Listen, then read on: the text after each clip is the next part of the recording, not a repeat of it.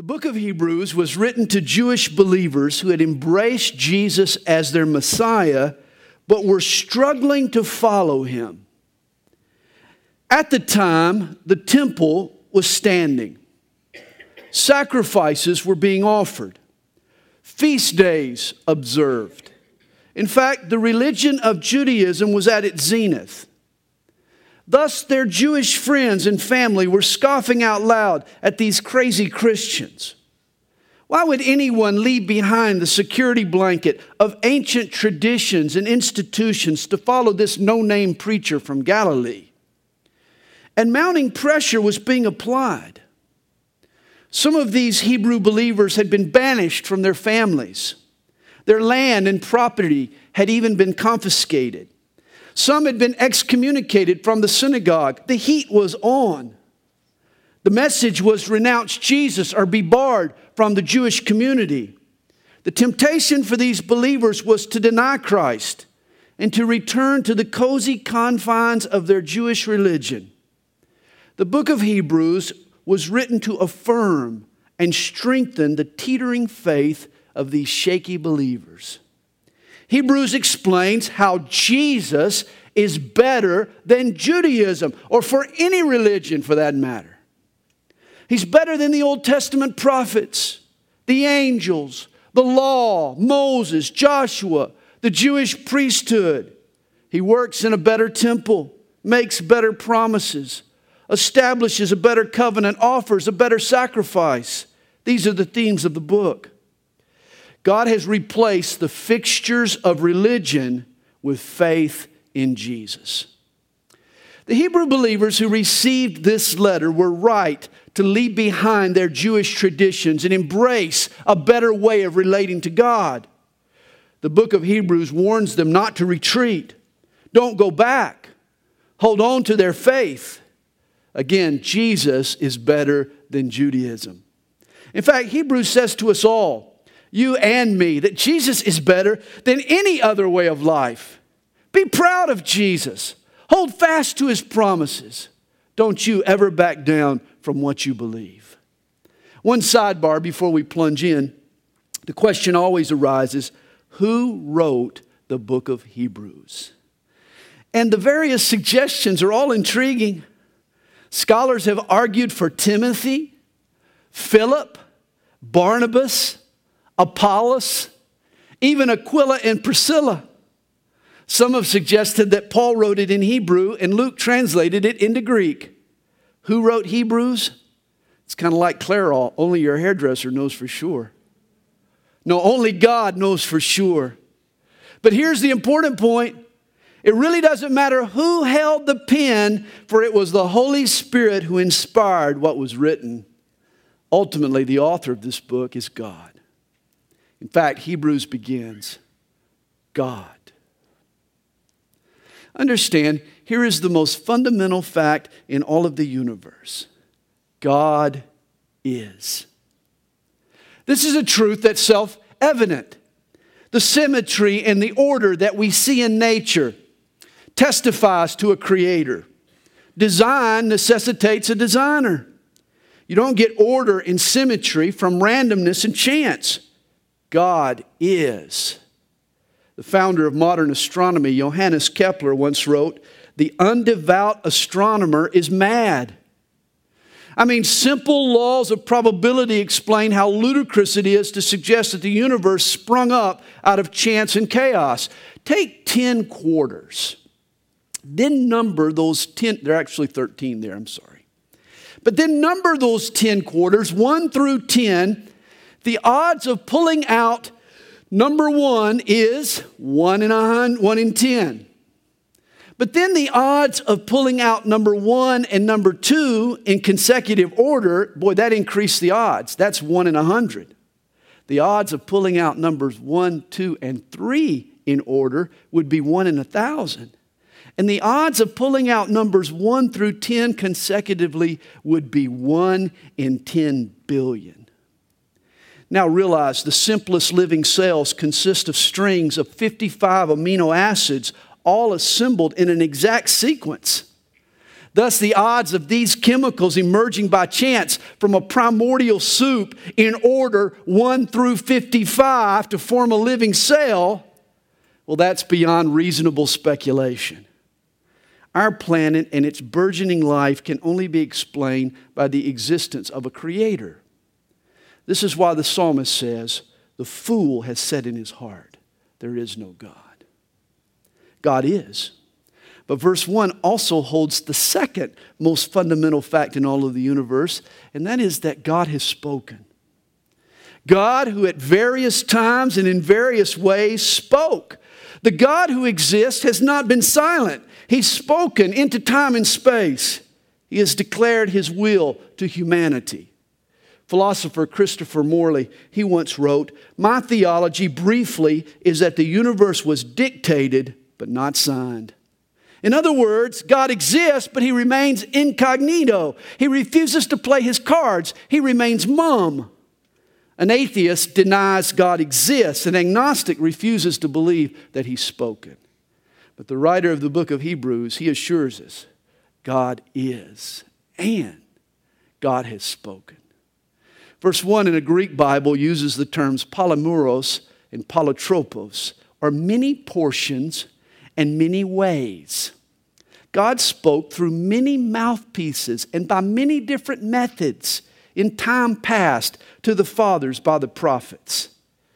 In the Old Testament, God's revelation unfolded bit by bit, a portion at a time, like the unrolling of a scroll. Each of the prophets penned a successive line in the unfolding drama. Isaiah taught us the salvation of the Lord. Jeremiah spoke of the judgment of the Lord, Ezekiel, the glory of the Lord, Daniel, the Lord's sovereignty, Hosea, the, the love of the Lord, Zechariah, the faithfulness of the Lord. God revealed himself in many portions, but he also revealed himself in many ways. For the prophets were versatile in their deliveries. Some preached sermons, others, they acted out object lessons, divine dramas. Still others did miracles or interpreted dreams. You see, in times past, God spoke through many mouths and through many methods, but He has in these last days spoken to us by His Son.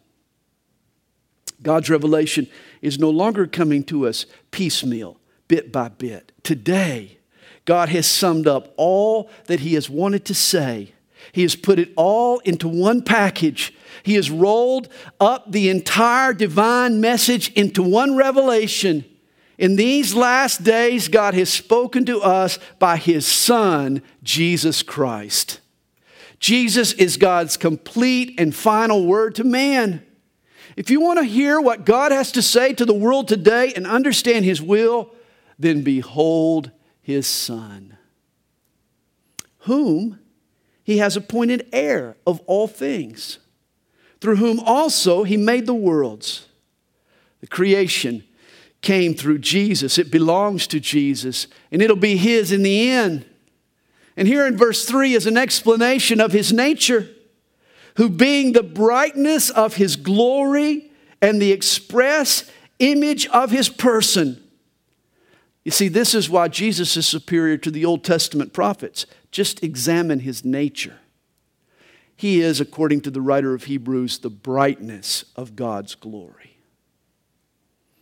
Jesus is to God's glory what a flash bulb is to the light in this room. He's the full blaze. He's the concentration of God's glory. You remember Psalm 72, verse 19, it shouts, Let all the earth be filled with God's glory. But take that glory, the glory that has been spread out over all the earth, glory the universe itself can't contain, and compress it into a single life. And you'll find Jesus. Our Lord is the brightness of His eternal glory. And He is also the express image of God's person. You see, Jesus isn't just God's reflection, He is the exact image or the exact reproduction of God. You see, prophets were representatives of God, but Jesus is a reproduction. He's not just of similar form, he consists of the very same stuff. Take a waxed apple. Appearance wise, it resembles a real apple. But bite into it, and you quickly realize that it's not. But take a bite out of Jesus, and you'll realize that He really is God. Not just in shape, but also in substance. He is the exact image of God's person. And he's not only the creator of the universe, Jesus is also its sustainer. Verse 3 tells us, For he is upholding all things by the word of his power. Jesus is the atomic glue. You see, the nucleus of every atom is a mystery. What keeps its bundle of proteins from splitting apart? The laws of physics teach us that like charges repel, and yet something, or better yet, someone, is stronger than molecular mechanics. Hebrews tells us that it's Jesus that upholds all things. By the word of his power, he keeps the universe from literally unraveling. And closer to home, it's by the power of his word, the Bible, that keeps my fragile life from falling apart. And as if upholding all things were not a big enough job for Jesus, we're told that he also accomplished a mission. Verse 3 tells us that he came into the world to save what he had always upheld. For when he had by himself purged our sins, and I love this verse. Notice Jesus purged our sins all by himself. He didn't need anybody else's help. He blotted out all of our sins for all time by himself. He was big enough to do the job alone.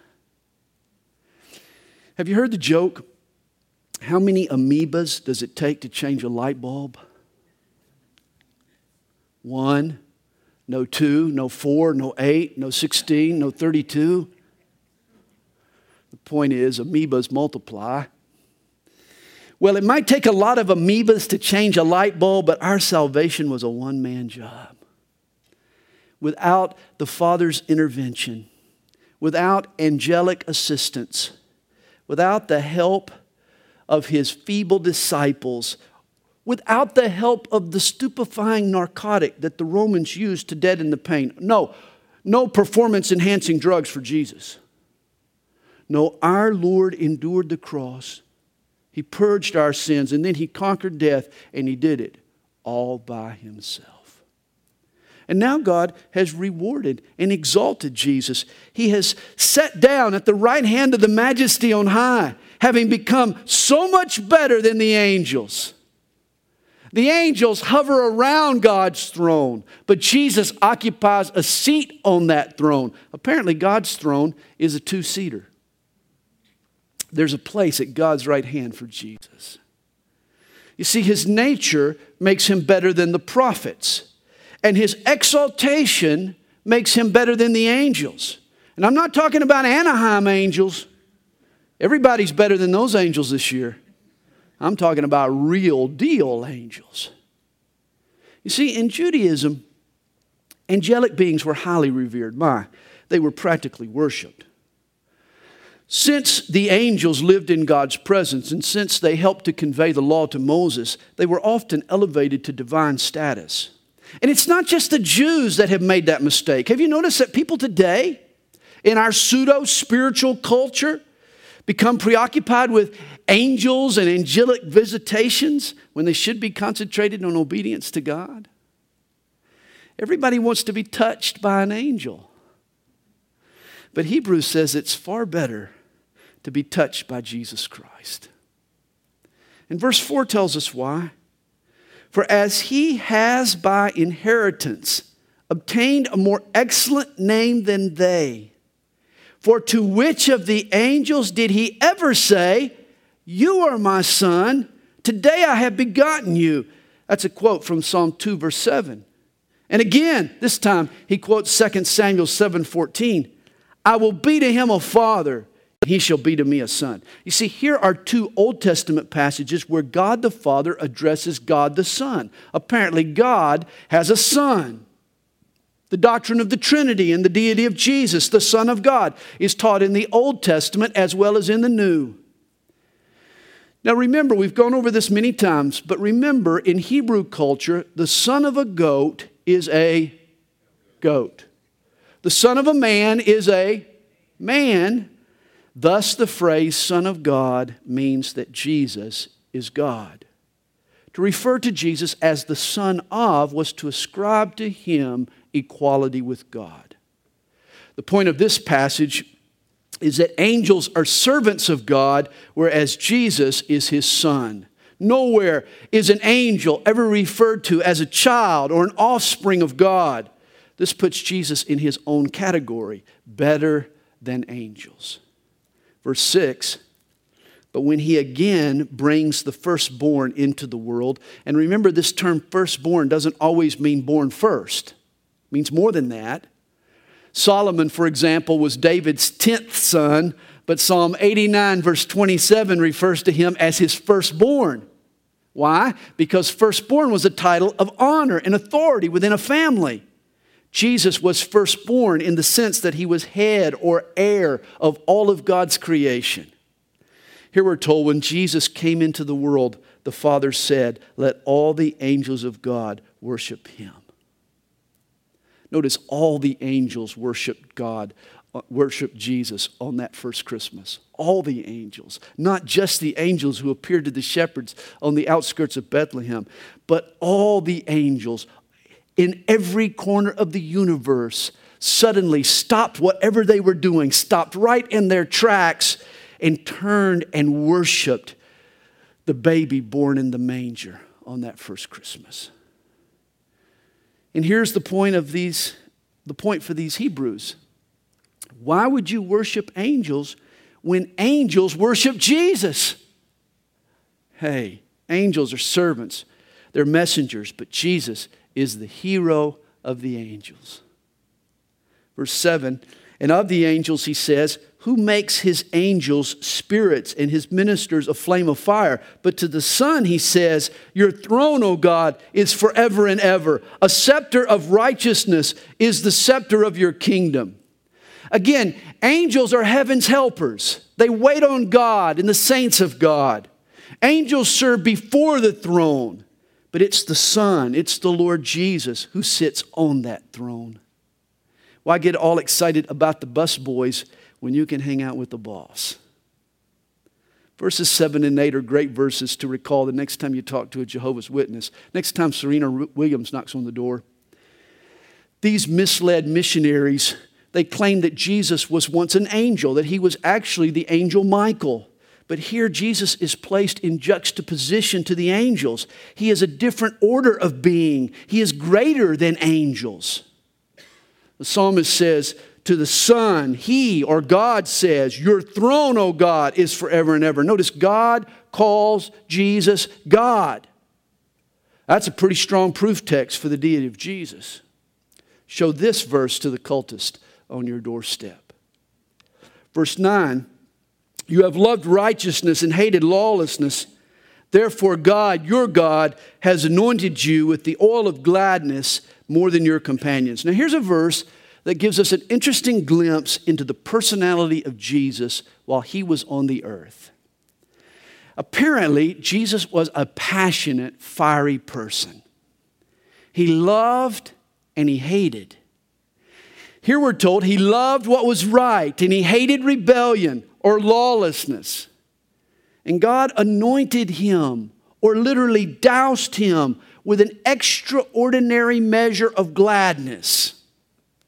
In other words, I believe Jesus was a fun person to be around.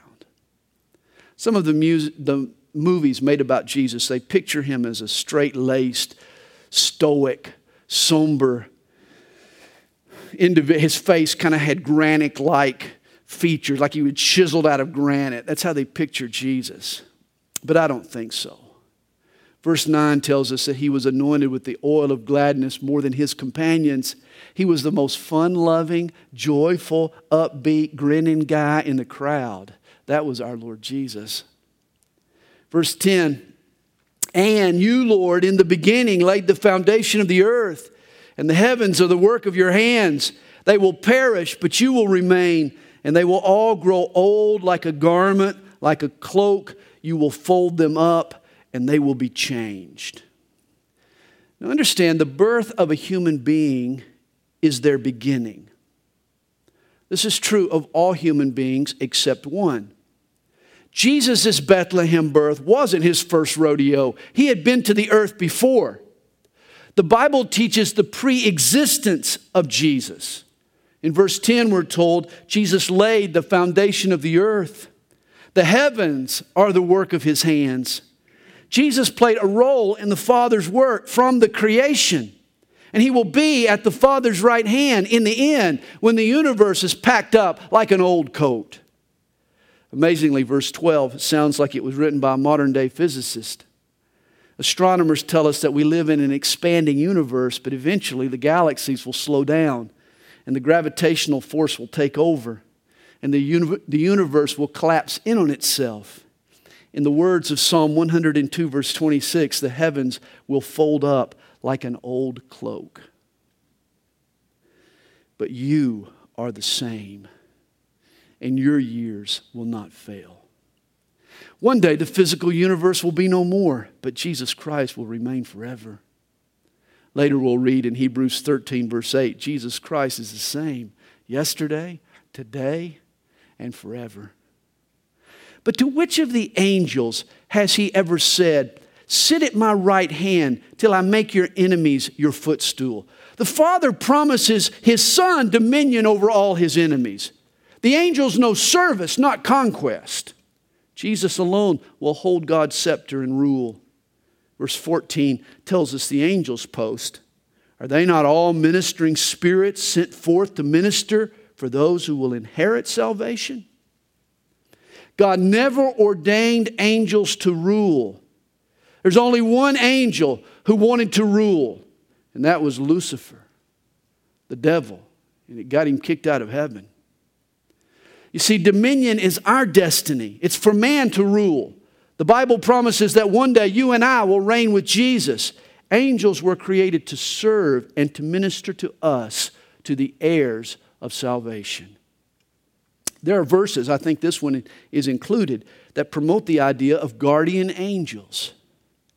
That an angel gets assigned to every believer.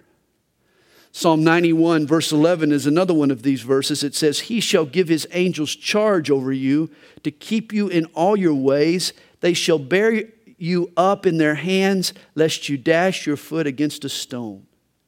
Apparently, angels are assigned to protect God's children.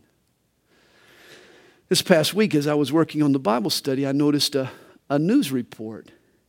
It came from New London, Missouri.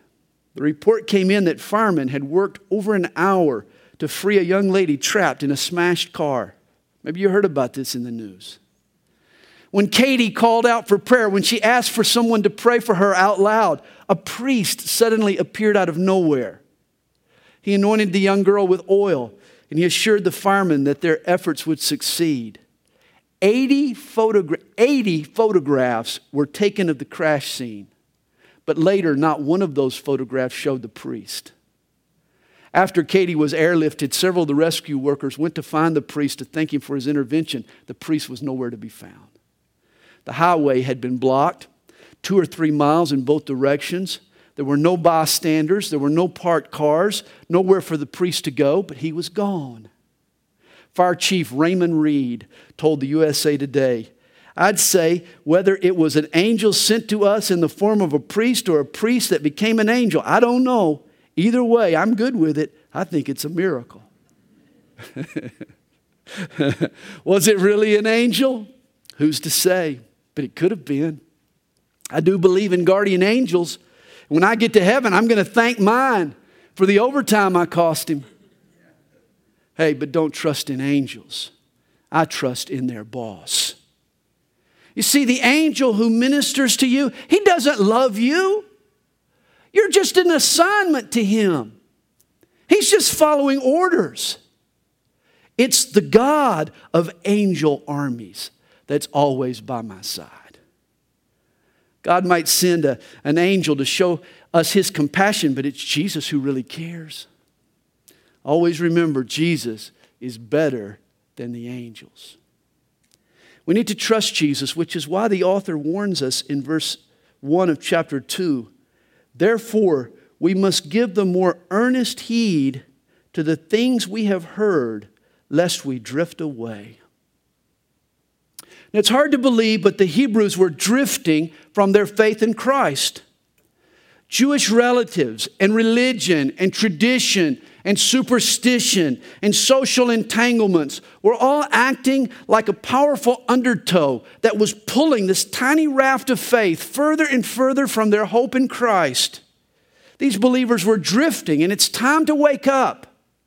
He says, For if the word spoken through angels proves steadfast, and every transgression and disobedience received a just reward, of course, he's referring here to the Old Testament law you remember in Acts chapter 7, Stephen pointed out that the law of Moses had been mediated through angels. And God took seriously that angel delivered covenant, so much so that the Jews who violated God's law, they ended up dying in the wilderness. You remember uh, the story from Numbers.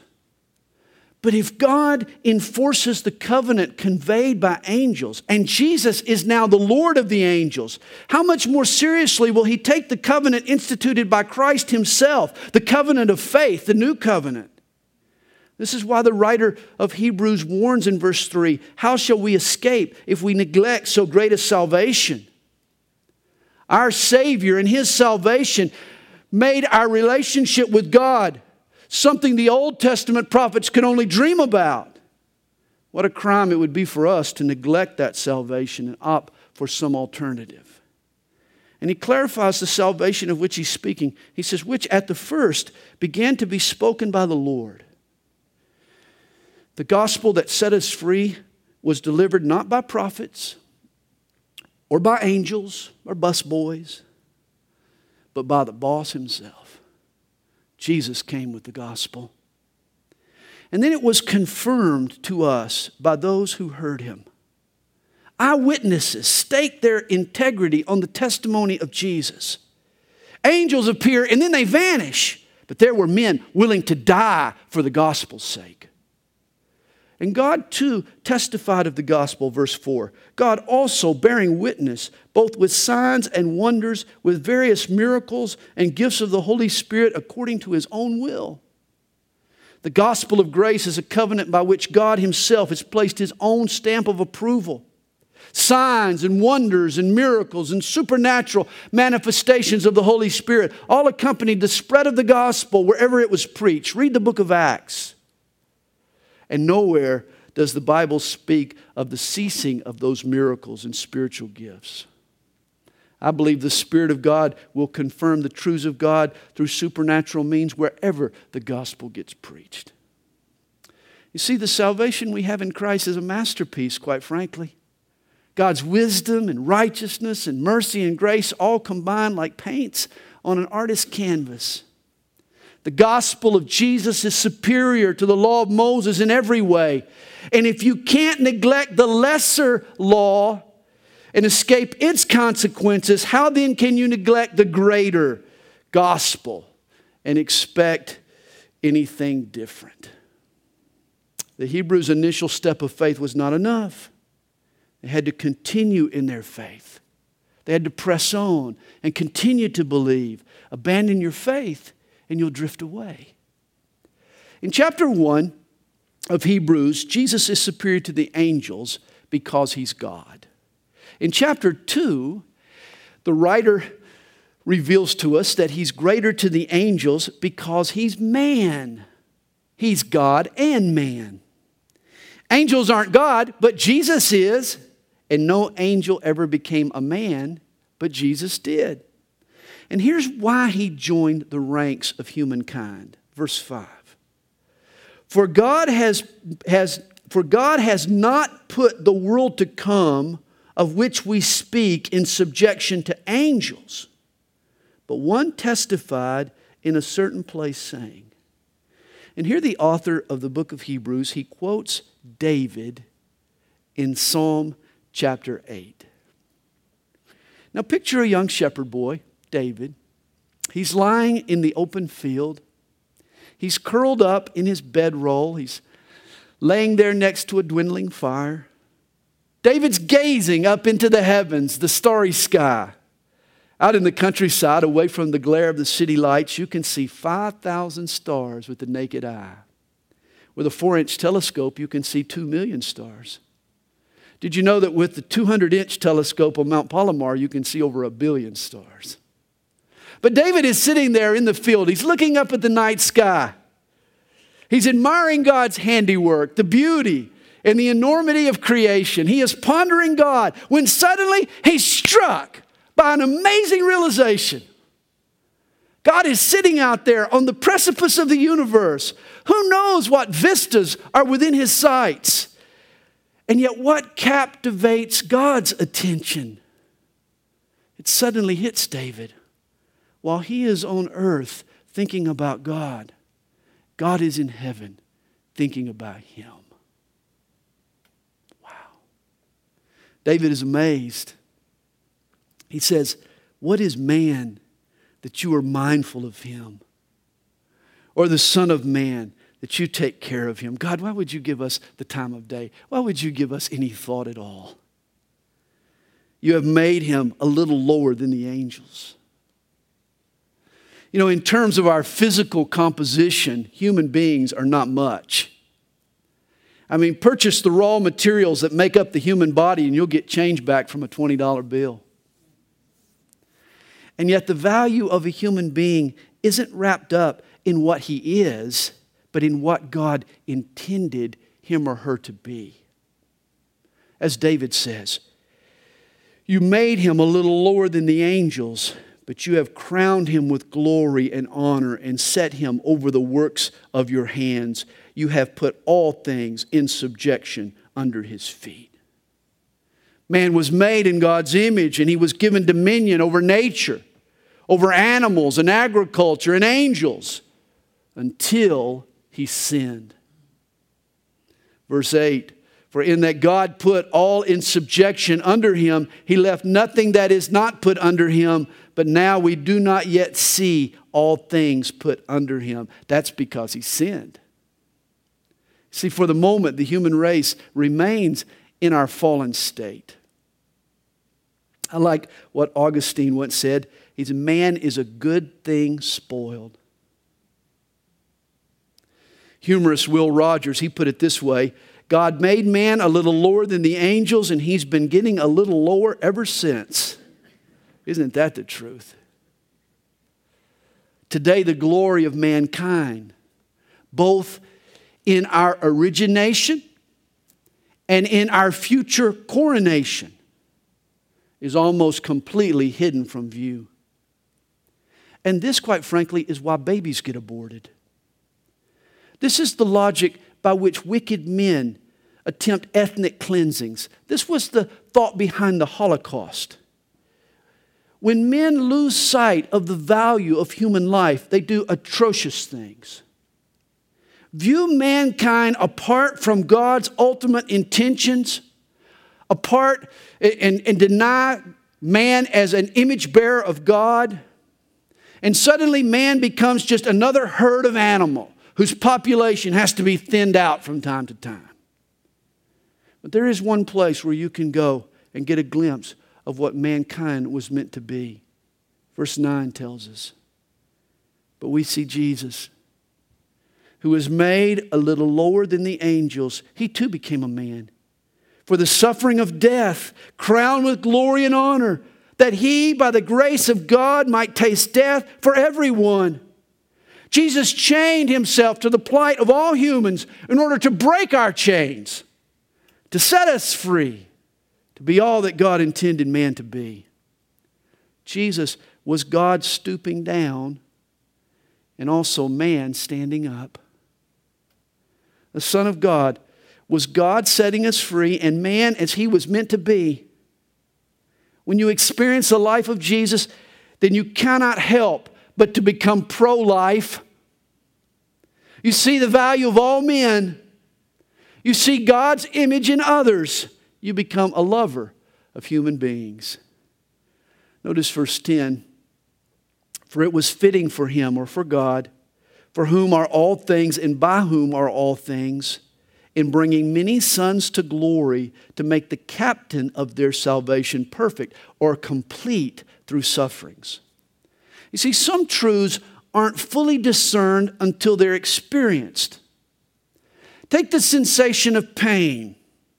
I can read in textbooks what pain is supposed to feel like. I can attach electrodes to a person's body and measure pain's effects. But when I'm done, what do I really know about the pain that they've experienced until I taste it for myself?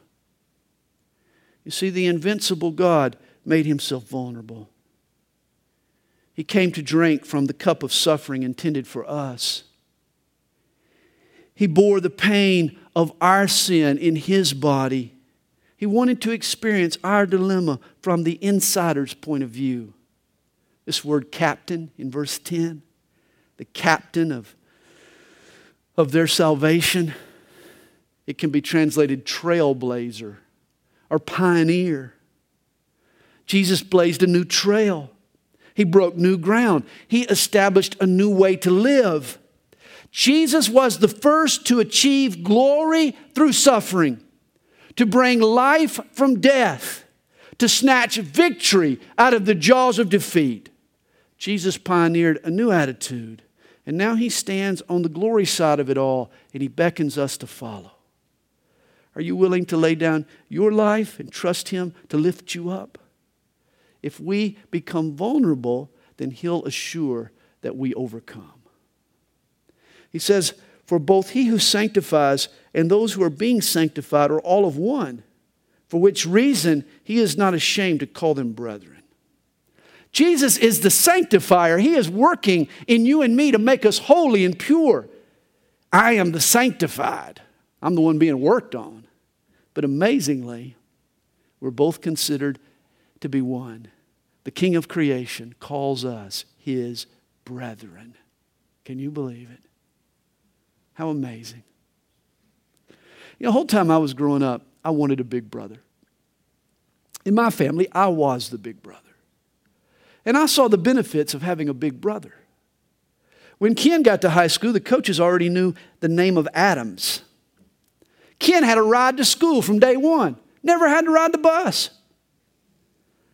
Kids who didn't want to mess with me, they didn't pick on him. I mean, a kid brother has it easier than a big brother. I would have loved to have had someone older and stronger and wiser who would have looked out for me, who would have taught me the ropes. And after 20 plus years, I got my big brother. The day I pledged my life to Jesus, he became my big brother. And now I've got it made. God already knows my name. Jesus carries me where he's headed. And you better not pick on me. You might be messing with Jesus. You know, sometimes big brothers, they pick on their siblings, but not Jesus. He picks us up. Even if you act goofy and do stupid stuff to embarrass him, Jesus still loves you. It Doesn't stop him from loving you. We're told in verse 11, he is not ashamed. He's not ashamed even when we act shameful. He's not ashamed to call us brethren. Jesus always wants you by his side. Saying, in verse 12, here's a quote from Psalm 22, verse 22 I will declare your name to my brethren. In the midst of the assembly, I will sing praise to you. Now, notice where Jesus hangs out today. He is in the assembly of the church. He is with us singing praises to his Father. That's why whenever you come to church, you need to sing and praise God like you mean it. Why? Because Jesus may be sitting next to you. You wouldn't be lethargically, lamely mouthing words to God. If you knew Jesus was standing right there next to you, you'd be singing with all your heart. Well, he really might be standing right there next to you. Verse 13, and again, I will put my trust in him. Jesus is trusting in the Father as he intercedes for us. Sometimes our faith falters. But Jesus is trusting the Father to hear and answer his prayers on our behalf. And again, here am I and the children whom God has given me. Inasmuch then as the children have partaken of flesh and blood, he himself likewise shared in the same. Jesus took on our mortality, our humanness, so we could share in his immortality, and that through death he might destroy him who had the power of death, that is the devil, and release those who through fear of death were all their lifetime subject to bondage. Notice this Jesus took on a human body to die for all humans. Spirit doesn't cut or bleed. Jesus had to take on a body in order to die in our place. And ironically, through his death, Jesus has destroyed both the power of death and he has also freed us from the fear of death. Did you hear about the man who was suffering from some severe headaches? He, he had tried Advil and Motrin and Tylenol and all the rest, the extra strength stuff. It just didn't work. Nothing worked. Finally went to the doctor. Well, the doc did a brain scan, did some x rays on him. A couple days later, the man went back in for the results. The doctor announced, I got some awful news. Your condition is terminal. I'm sorry. The patient was really shook up. He said, Doc, say it ain't so. He said, No, I'm, I'm afraid the results are conclusive. There, there's no doubt about it. The man asked, How much time do I have left? The doctor answered, 10. The patient wanted to know 10? 10 what? 10 years? 10 months? 10 days? 10 what?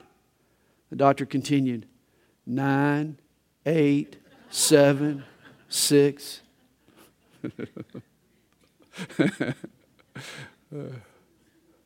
Hey, like that patient, unless the Lord returns, we're all going to die. We're all going to die. And you know, it's the fear of death that haunts us most. It's like an ominous cloud hovering over a picnic. I mean, even if it never rains, the mere threat of it all spoils the fun.